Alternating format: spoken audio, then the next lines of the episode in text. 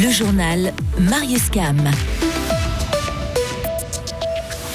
Du sel, du sel et beaucoup de sel, mais pas pour la cuisine. Les services de la voirie font face à énormément de travail avec la météo de ces derniers jours.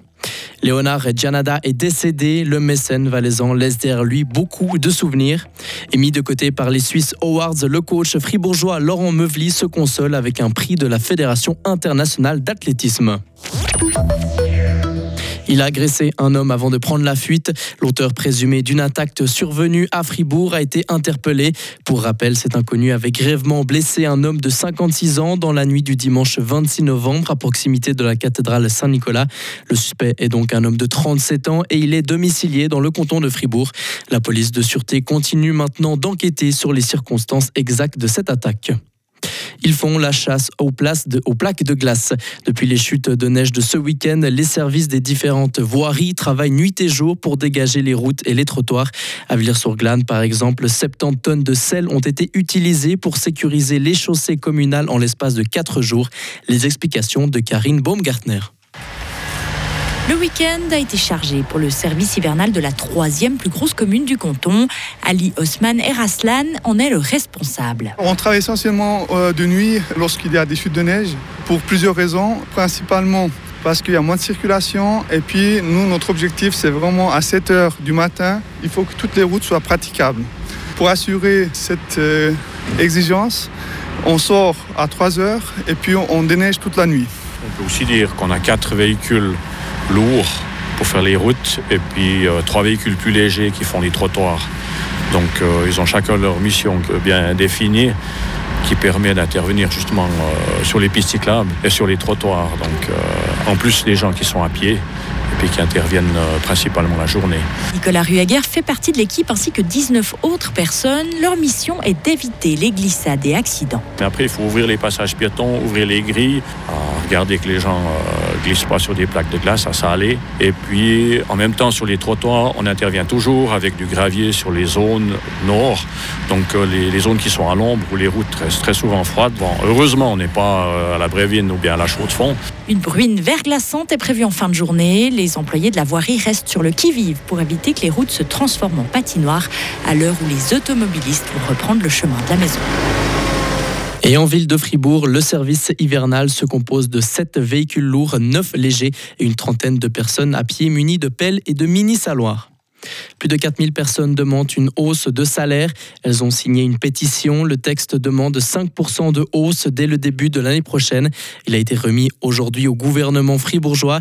Pour les syndicats, cette augmentation de salaire est vitale pour compenser l'inflation. Une séance de négociation va avoir lieu jeudi.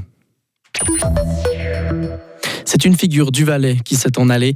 Léonard Gianada est décédé hier matin à l'hôpital de Sion. Il avait 88 ans. Le mécène de Martigny était malade. Il avait un cancer des os depuis trois ans. Photographe, journaliste, architecte, amoureux de l'art et de la culture, Léonard Gianada laisse derrière lui trois fondations, notamment celle dédiée à son frère Pierre. Elle a donné à Martigny une aura internationale. Depuis la nouvelle de son décès, les réactions sont nombreuses en Valais. Écoutez Christophe Darbellet, président du gouvernement valaisan c'est d'abord une immense tristesse euh, du départ. Hein. C'est évidemment quelqu'un qui a laissé une œuvre absolument magistrale derrière lui, comme constructeur, comme entrepreneur, comme mécène, comme ami des arts et des lettres. Il était aussi très très généreux avec euh, ce qu'il avait réussi à construire. Il a distribué très généreusement sa fortune tout autour et je crois que le Valais, Martigny ont eu une chance exceptionnelle d'avoir pu compter une personnalité de cette envergure. Un sujet de nos confrères de Rhône FM et les obsèques de Léonard Janada sont prévus jeudi. Il sera le visage de la population pendant une année. Le Balois Eric Nussbaumer est le nouveau président du Conseil national.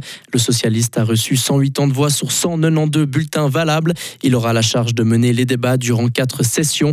Eric Nussbaumer a déclaré vouloir dépasser les limites et élargir l'horizon de la politique suisse.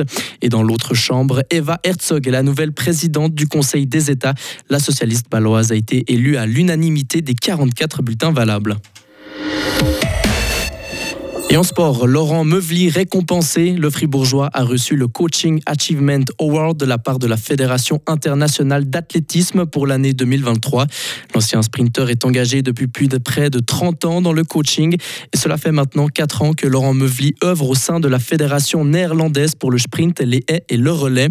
Il est le monteur de la championne du monde de 400 haies Fenke Boll.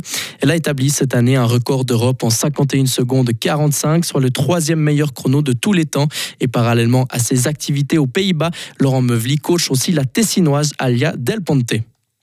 Et en hockey, Julien Rod a été appelé en équipe nationale M20. L'attaquant fribourgeois commencera le camp de préparation en vue des prochains mondiaux. Ils se le dérouleront en fin d'année à Göteborg, en Suède.